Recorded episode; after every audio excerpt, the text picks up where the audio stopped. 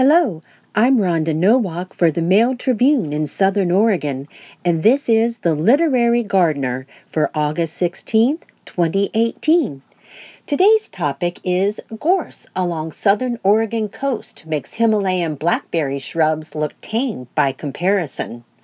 William Howitt, in A Summer Noon of eighteen thirty-one, wrote, "Love you not then to list and hear the crackling of the gorse flower near, pouring an orange-scented tide of fragrance o'er the desert wide?"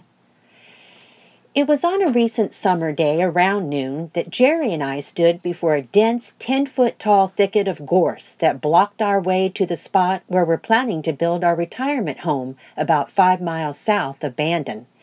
Cheery yellow flowers lingering on the evergreen shrubs that look more like trees presented a stark contrast to the mean-looking thorns that seemed to reach out and grab us as we trespassed on territory the gorse had jealously claimed decades ago. We could hear the waves crashing on China Creek Beach a couple of miles away and the call of the Coquille River Lighthouse at the end of Bandon's South Jetty. But the sound of the gigantic gorse was not nearly as inviting. Just as William Howitt described in his poem A Summer Noon, the gorse made a continuous crackling noise as the seed pods burst open and released their progeny into the afternoon breeze. No, William, love I not the crackling of the gorse flower near, knowing as I do these formidable plants produce about eight thousand seeds a year and are one of the top one hundred worst invasive species worldwide. Gorse, or Ulex europaeus, makes the Rogue Valley's thorny Himalayan blackberry shrubs look tame by comparison. In fact, gorse, also called furze, shares several similarities to the aggressive Himalayan blackberry, or Rubus armeniacus. They are both rated as Class B noxious weeds in Oregon, which means they are too widespread to be eradicated. They both overwhelm riparian vegetation, destroying habitat for native plants and animals and threatening biodiversity. They also build up layers of plant debris over time that fuel wildfires. Interestingly, gorse and Himalayan blackberries are both native to Western Europe and were introduced to Oregon intentionally in the late eighteen hundreds.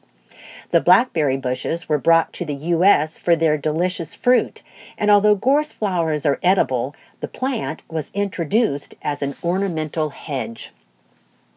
Lord George Bennett arrived in Bandon, then called Averill, from Ireland in eighteen seventy-three. Not only did Bennett rename the town after his hometown in County Cork, he also brought his favorite flowering shrub, which had served ideally as pasture fencing and fodder for his sheep. Gorse quickly spread throughout Bandon. On September twenty-sixth, nineteen thirty-six, a gorse thicket caught fire and the uncontrollable flames destroyed all but a few buildings in the town. Trying to douse a gorse fire with water is like throwing water on a grease fire. In fact, gorse actually encourages fire by secreting oils from its leaves that burn like diesel fuel. Fire allows the seed pods to crack open and sprout, which is why gorse is often the first green plant that emerges from a burn site. The seeds can lay dormant for up to forty years before germinating. Today, gorse covers twenty-eight thousand acres in Oregon, most of it along the southern Oregon coast. The Oregon Department of Agriculture has literally drawn a line in the sand at Florence. Infestations of gorse north of the borderline are managed by the O D A. And property owners have to cope with the gorse south of the boundary. The Gorse Action Group was formed last year to help Curry and Coos County residents control gorse. The group consists of more than thirty federal and state agencies, nonprofit organizations, businesses, and landowners in a collaborative effort to share effective methods for removing gorse. Demonstration plots are located on Highway one oh one, just south of the city of Bandon. Recommended strategies for gorse removal vary depending on land reclamation goals.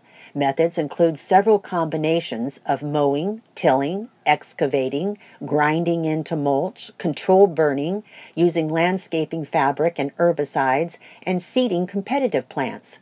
Introducing natural enemies of gorse as a biological control has also been trialed.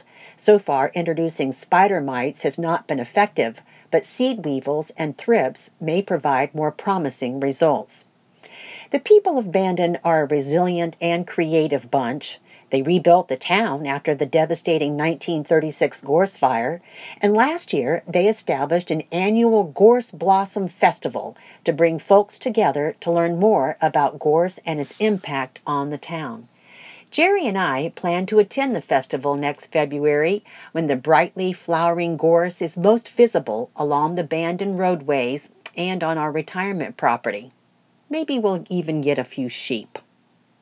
And that's it for The Literary Gardener. Thank you for joining me, and we'll see you next time.